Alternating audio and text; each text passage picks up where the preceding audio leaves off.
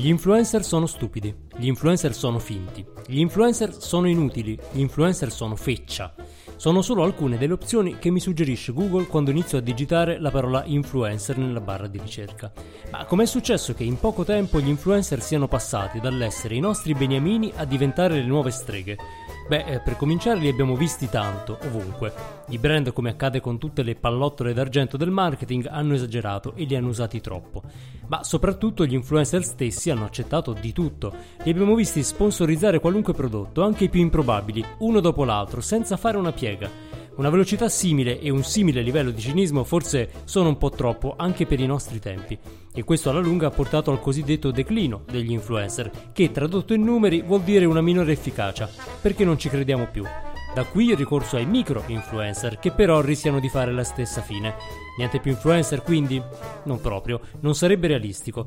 Oggi però, per dimostrare di non essere mercenari, devono metterci la faccia, legarsi ai brand nel lungo periodo, insomma, rischiare qualcosa anche loro. È uno dei trend emergenti per il 2020 di cui parlavamo nella scorsa puntata, gli influencer che diventano ambassador. Dai che facciamo sul serio. Tu c'hai il bernoccolo, amico mio. Tu c'hai il bernoccolo. Non è il caso. Ah, sì. Tu hai capito a che gioco giocavo e mai girato attorno. È per questo che sei arrivato dove sei arrivato. Dio ti benedica, tu c'hai il bernoccolo. No, no. Sì, come no? No. Sì. E invece sì. Benvenuti alla puntata numero 75 di Il Bernoccolo, il podcast che parla di comunicazione, tecnologia e cultura nel mondo post-digitale. Questa è la puntata del 24 gennaio 2020. Io sono Andrea Ciru e qui con me c'è Pasquale Borriello. Ciao Andrea, ciao a tutti. Oggi il tema, lo avete sentito, è quello degli influencer. Anche perché è stagione di influencer. Eh sì, fate attenzione perché gi- girano. Eh, insomma, sembra che ci sia un po' la caccia all'influencer, non in senso positivo. Eh, un momento in cui tutti parlano di crisi degli influencer, ehm, è chiaro che non pensiamo che spariranno da un momento all'altro, eh, però le cose stanno un po' cambiando. A me sembra non tantissimo tempo che ci siamo innamorati degli influencer, no? non è una, una cosa di... eh, insomma, parliamo di, di decade, ma non, non sono dieci anni, è veramente poco tempo che eh, questa, questa bolla è cresciuta e sembra che stia già un po' scoppiando. Ora, come dicevamo, c'è un tema eh, di mh, sovraffollamento in cui probabilmente gli influencer e, e i brand che li, eh, che li coinvolgono sono entrambi un po' responsabili, no? Eh, sono state fatte molte cose, alcune belle, altre meno, alcune un po' spregiudicate, ehm, e il risultato è che poi le persone si sono stancate, come si dice, hanno mangiato la foglia, e adesso c'è un, un po' un momento di stallo. Eh, in realtà mi sembra che i dati poi confermino anche un po' quello che è una percezione che poi magari noi abbiamo a pelle, eh, ehm, ciascuno di noi chiaramente si, si, ehm, guarda anche se stesso come utente, quindi vediamo quanto ci fidiamo o meno di una persona eh, quando è arrivata alla quinta, sesta, settima promozione sul suo profilo. Eh, però i dati, per esempio su Instagram, sono, eh, concordano con noi, no? dicono qualcosa di molto, eh, di molto netto su questo. Eh, Sì, i, i dati dicono che l'engagement degli influencer su, su Instagram è al minimo storico, minimo storico da quando sono nati gli influencer, ovviamente lo storico è quello. Ed è interessante perché è veramente stata una cotta estiva quasi, Mm, ci siamo in, stra innamorati degli influencer, li abbiamo fatti schizzare a milioni di followers, dopodiché ci siamo eh, stancati e cominciamo a eh, a tornare a fare like alla foto dell'amico o dell'amica invece che a quello degli influencer. Interessante come, eh, come dato. Se poi lo mettiamo o lo paragoniamo ai dati invece dei virtual influencer, allora possiamo essere completamente confusi o cominciamo a capire che il problema è di queste persone che, come dici tu, si sono spinte troppo, troppo oltre. Perché se la media più o meno dell'engagement degli influencer è 5-6%, ci sono i virtual influencer, secondo un, un altro report, che arrivano al 10-12%. Virtual influencer, chi sono? sono una cosa un po' strana effettivamente. no? Sì, sono questi profili virtuali con modelli e modelle soprattutto che non esistono, ma sono, alcuni sono iperrealistici, quindi potrebbero esistere, altri sono un po' dei bot, e quindi si capisce che non sono proprio persone, persone, reali, però evidentemente questo alle persone non importa, anzi eh, direi forse il, il, virtual influencer è più reale della Ferragni e quindi mi piace di più e quindi interagisco di più, lo cerco di più e man mano mi dimentico dei, dei vecchi influencer umani perché poi tanto umani non sono mai stati in effetti, no? sono sempre stati un po' costruiti. La cosa che mi stupisce è che eh, nuovi, nuove piattaforme e quindi c'è stato tutto l'hype di Instagram, adesso tutti su Instagram perché Facebook chi ci sta più. Poi TikTok e tutti su TikTok. Comunque, anche vedendo i dati, gli, il problema è proprio dell'essere influencer, cioè non ne possiamo più di queste persone, evidentemente, eh, che fanno delle cose solo perché dietro c'è un brand, perché c'è un investimento, perché c'è qualche finalità commerciale. Quindi è proprio il modello che non funziona, non è che Instagram non funziona più, perché Viceversa, il virtual influencer che diventa sostanzialmente come se fosse una storia, e quindi guardo una storia, so che è finta, ma quantomeno decido io se mi piace oppure no.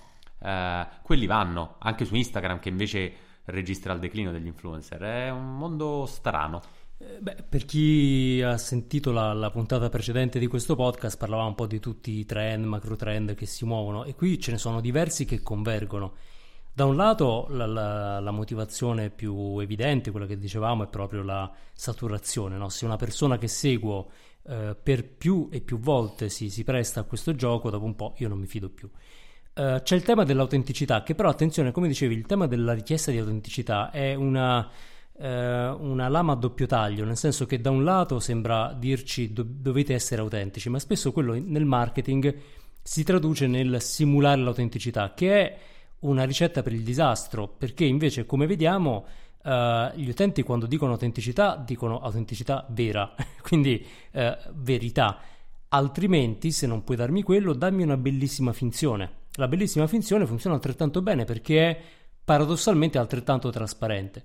L'altro tema che, che, un po' io qui ci vedo e che poi è, trova riflesso anche nel, in come cambia la, la scelta degli influencer è il fatto che ci stiamo allontanando, lo dicevamo la volta scorsa, dalle comunità molto grandi, eh, che sono comunità irreali no? di milioni di persone e i follower di un influencer che magari ha 5 milioni di persone sono effettivamente eh, una comunità eh, irreale, una comunità troppo grande in cui mh, non potrò mai conoscere tutti, non posso fidarmi e, e il rapporto con l'influencer è di fatto annacquato da quella che è eh, una enorme distanza, perché al di là della, eh, diciamo così, la parasocialità che posso avere con la persona che vedo, dopo un po' capisco che non c'è proprio speranza di entrare nella sua, eh, nella sua cerchia. Non è un caso che eh, oltre agli influencer virtuali che sono Uh, secondo me beneficiano anche un po' dell'effetto novità, no? tutti vogliono vedere dove vanno a parare, quindi gli stiamo un po' appresso, ma sono una bella storia. L'altra cosa Dici, che... Anche per loro il destino è segnato, ci stancheremo anche di loro. Eh, pr- prima o poi un po' di tutto, dico amaramente, però sicuramente sono una forma più sana, no? Questo sì, almeno sappiamo che sono finti, sono irreali. Però ecco, la, anche l'emergere dei micro influencer che hanno pochi, eh, tra virgolette, pochi follower e hanno un engagement molto più alto, probabilmente dipende anche dal fatto che il rapporto con i follower è un po' più reale. Una comunità di 10.000 persone e un influencer che di fatto è un po' più vicino a me è qualcosa di più normale, no? Che non essere uno dei follower di, mettiamoci anche Cristiano Ronaldo, che tra l'altro è uno tra gli influencer più, più quotati pur non nascendo sul digitale.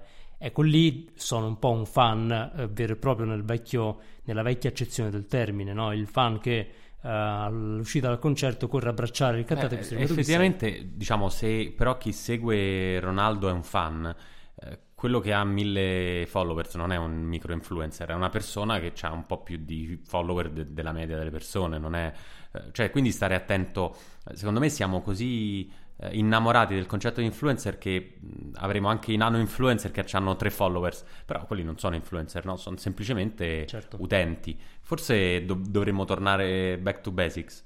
Uh, quello è un testimonial, questa è una persona normale, le persone si avvicinano alle persone normali perché cominciano a vederle più, uh, più interessanti quasi.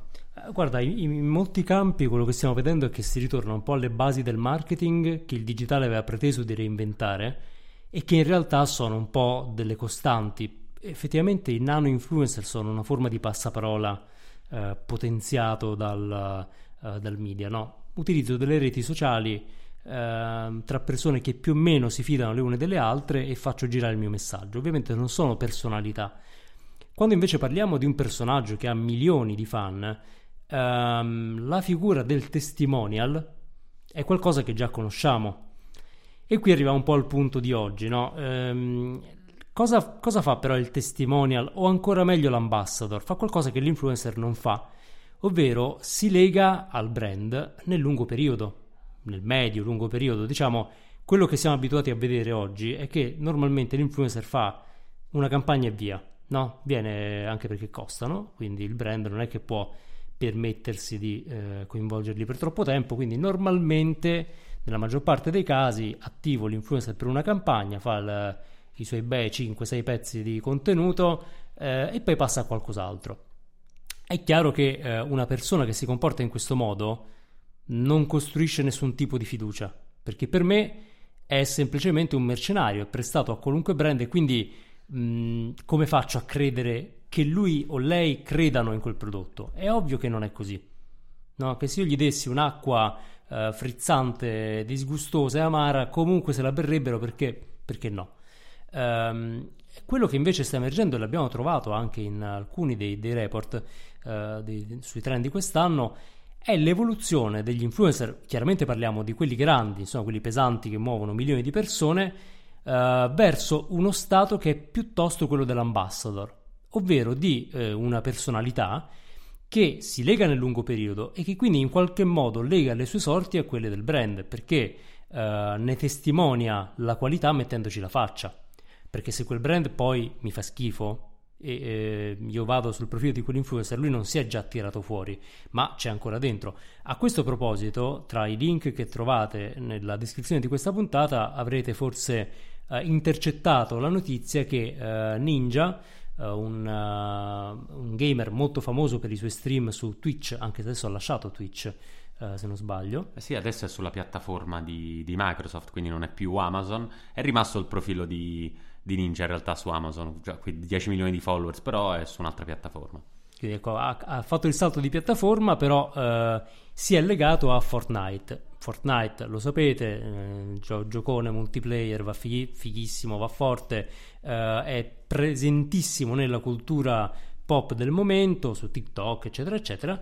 Cosa ha fatto? Eh, ha coinvolto Ninja e ha creato una skin di Ninja, ovvero detto in parole povere, un personaggio con la forma di questo uh, gamer molto riconoscibile perché ha i capelli blu e una fascia gialla, uh, quindi si riconosce subito. Perché ve lo diciamo? Perché chiaramente uh, questo tipo di collaborazione ehm, tira in ballo l'influencer in modo molto forte, perché la sua immagine adesso è parte del gioco. Ed essere parte del gioco vuol dire dare un endorsement a quel brand, che in questo caso è Fortnite, molto maggiore che non se avesse Uh, accettato un'activation di queste passeggere, non so, faccio 5 contenuti, uh, 5 stream, che, che, anche ha fatto perché insomma abbia fatto un po' di tutto, no? ma faccio 5 stream su Fortnite, poi passo a League of Legends. Qui è molto diverso, è, uh, fa un po' ridere perché poi in inglese dice put your skin in the game, no, mettici la faccia. In questo caso ha messo proprio la sua skin nel gioco eh, e adesso è lì dentro, chiunque può giocarci ed è un legame molto forte. Che messaggio mi manda però questa collaborazione? Mi dice che Ninja crede fortemente nel gioco e quindi che il suo endorsement, che vale qualcosa perché è un gamer molto esperto, eh, è un endorsement convinto, quindi eh, di valore, è basato su un apprezzamento reale, non tanto su, non solo su un cachet. Uh, questo tipo di considerazione eh, chiaramente noi la facciamo già per i testimonial della pubblicità classica, no? ci sono personaggi che fanno mh, 20 spot in un anno e alla fine dici vabbè ma mh, perché dovrei i, i, vari chef dei programmi di, di, cucina hanno avuto un periodo in cui facevano tutto, no? da, dal sgrassatore per i fornelli alla patatina al, uh, all'alluminio, di tutto. No? Chiaramente cosa succede? per questo dico torniamo ai fondamentali, il testimonial perde valore perché è una banderuola, ehm, mentre l'ambassador è qualcosa di diverso, è, eh, eh, impone anche una scelta molto più ponderata, cosa che non so se molti influencer anche per età eh, hanno voglia o modo di fare. Secondo me quando hai magari 15-16 anni o anche 22 e capisci che con i 10-15 mila followers cominciano ad arrivarti i soldi, magari all'inizio pochi, però poi sempre di più, eh, per eh, mostrare cose più o meno interessanti, rischi di non pensarci perché effettivamente è arrivata una valanga di, di soldi messi tutti insieme, poi singoli non tanto, eh, a chi è riuscito a creare un seguito digitale ampio e non era scontato. Uh, d'altra parte, uh, questa valanga di soldi la stanno togliendo da mh, properties digitali che hanno un'audience e quindi da uh, editori veri e propri, per cui non era così, così, scontato perché le persone diciamo si ingaggiano di più sul, con, con, gli influencer. Se tornano a ingaggiarsi di meno, forse i soldi cominciano anche ad andarsene. a me veramente eh, quando mio figlio ha visto su, su, Fortnite, ah guarda c'è la skin di ninja, quindi um, effettivamente diciamo ha proprio funzionato, era un, eh, veramente una dichiarazione di ninja di legarsi eh, visceralmente a, a quella piattaforma. Poi Fortnite è forse più di un gioco, è un mondo virtuale in cui accadono cose come eh, tutta, tutto l'evento di Star Wars, no? quindi in qualche modo è una piattaforma, è quasi una piattaforma social a sé. Uh, Fortnite. E, però è, è, potente la possibilità di recuperare un po' di autenticità che a questo punto non dipende da quanti followers hai, perché io non direi che chi ha mille followers è più autentico, anzi forse il rischio è che un bravo influencer, un bravo attore mostra davvero quello che fa e ha più followers perché la, è, la sua vita è più figa, che ne so.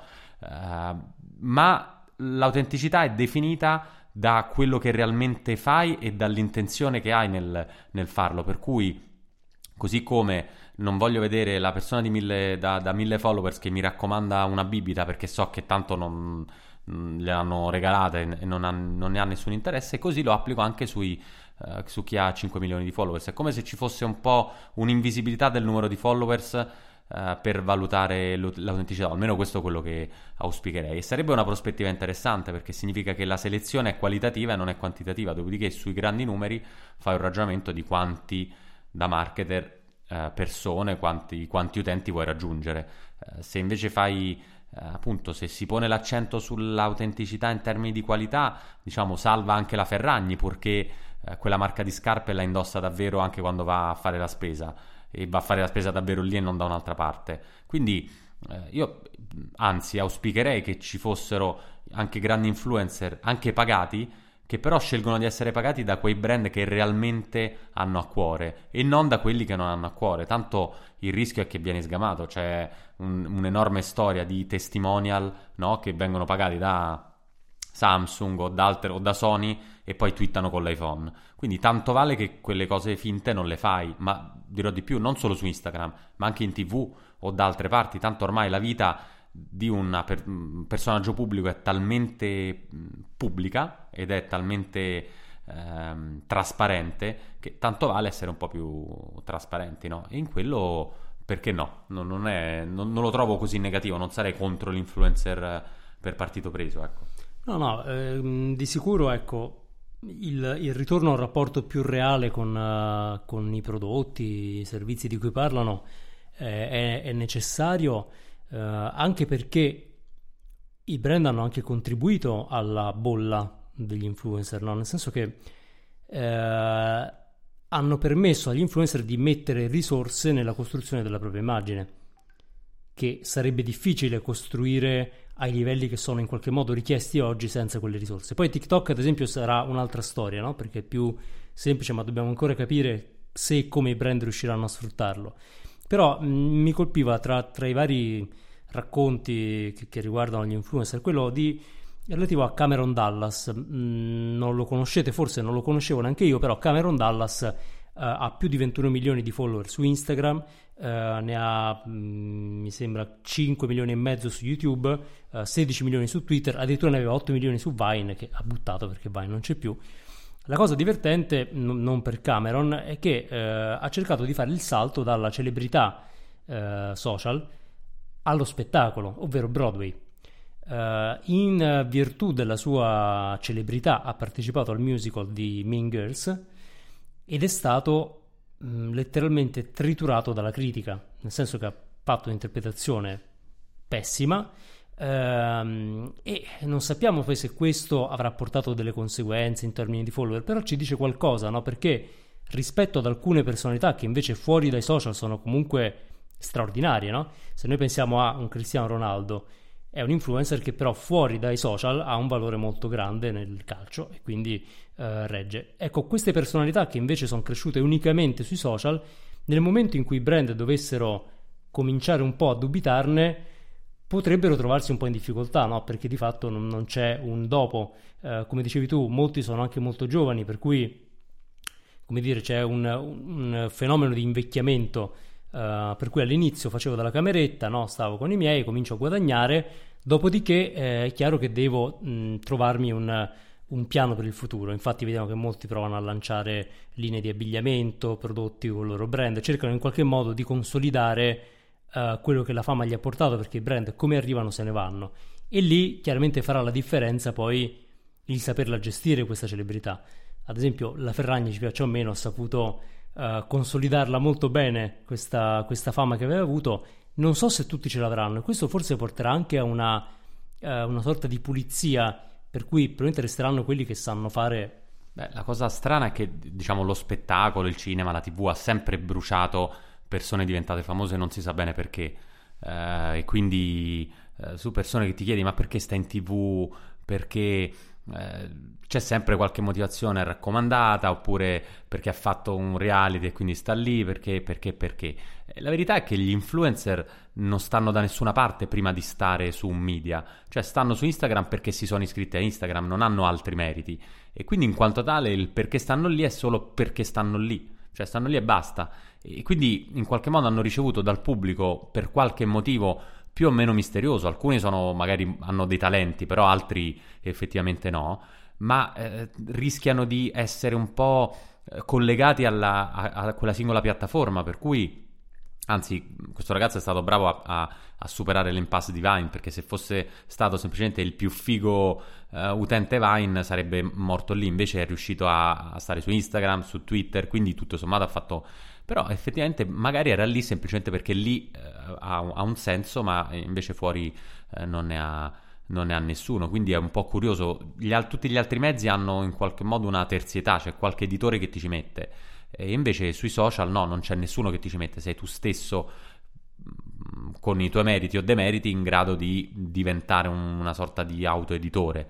E quindi è, è curioso, no? È, probabilmente ne vedremo sempre di più, hai ragione. E, mm, infatti non a caso ogni volta che le piattaforme cambiano le regole, tolgono la visibilità dei like oppure come YouTube arrotondano il numero di follower al milione, eh, per gli influencer questo è un problema grosso perché di fatto non hanno il controllo della piattaforma e non hanno eh, un'assicurazione sulla vita fuori da lì. Quindi eh, io credo che ne vedremo di meno, vedremo forse crescere invece gli influencer che nascono anche fuori dal digital Um, e sarà interessante capire se i brand vorranno scommettere su uh, dei rapporti di lungo periodo. Lo dicevamo che probabilmente questo sarà la, se non l'anno, la decada in cui rallenteremo un po' perché non ce la facciamo più a seguire questi ritmi. Uh, poi qualcuno citerà TikTok, ma io pregherei tutti di non tararsi sui ritmi di un adolescente per capire quale sarà il ritmo del mondo, perché poi la vera domanda è: i quindicenni adesso su TikTok a 25 anni nel 2030 dove saranno?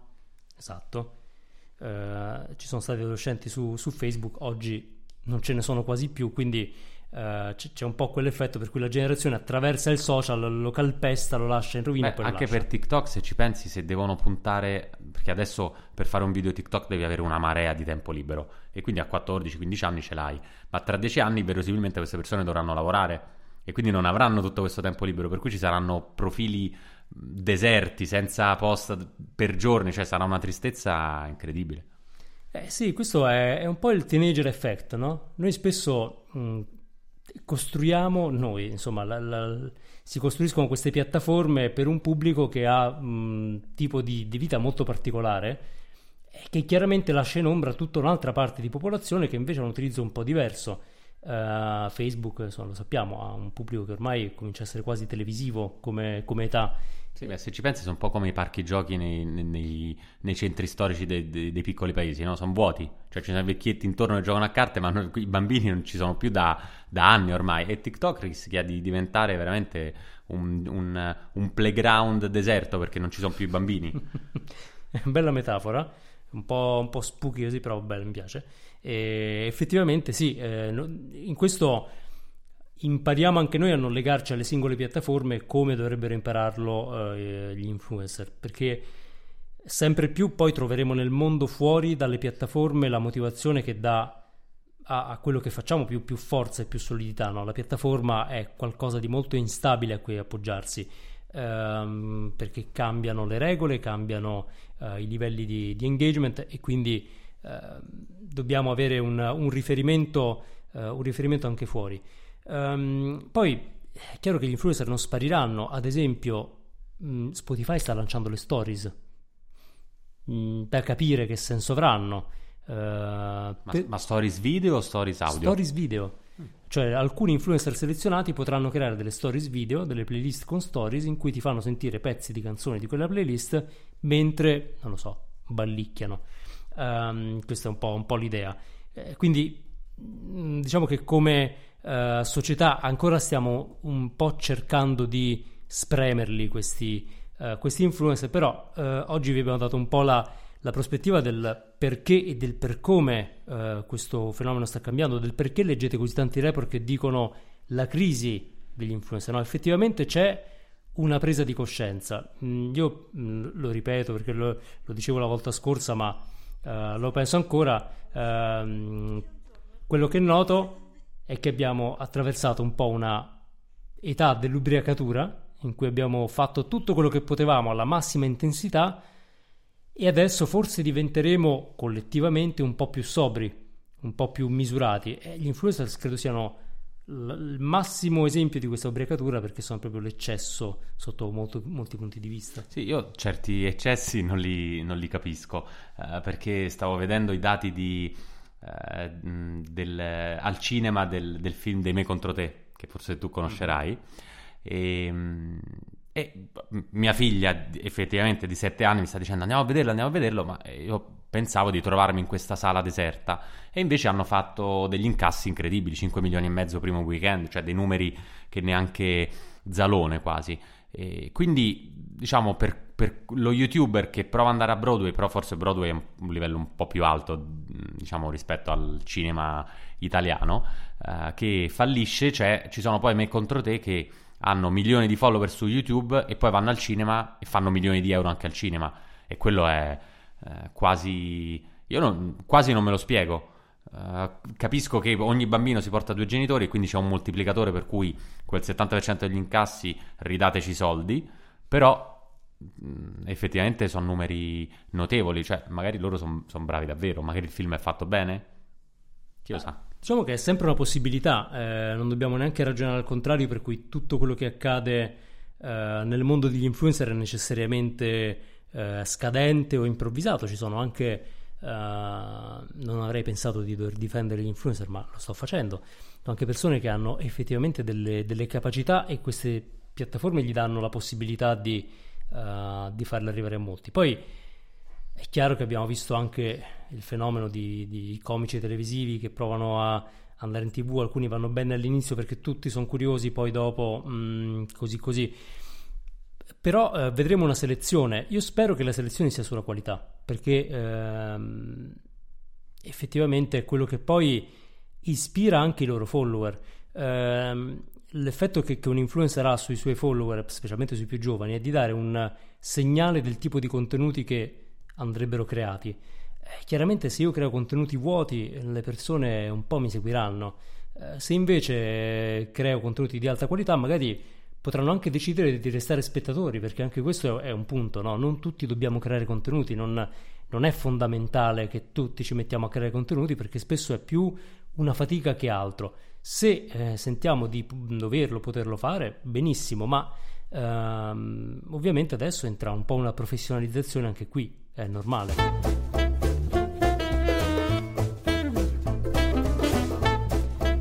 Bene, eh, per oggi è tutto, speriamo di avervi minimamente influenzati, ma sapete non ci riteniamo influencer noi stessi, quindi eh, pensate anche con la vostra testa. Comunque grazie per essere stati con noi, ricordate di iscrivervi a questo podcast su Apple Podcast o su Spotify e poi di seguirci su ilbernoccolopodcast.com e su Instagram. Se questa puntata vi è piaciuta e magari siete degli influencer anche voi, fatelo sapere a tutti i vostri fan, aggiungete una recensione su Apple Podcast con un voto uh, o con una recensione, ma ancora meglio condividete eh, usando l'hashtag il bernoccolo. Alla prossima!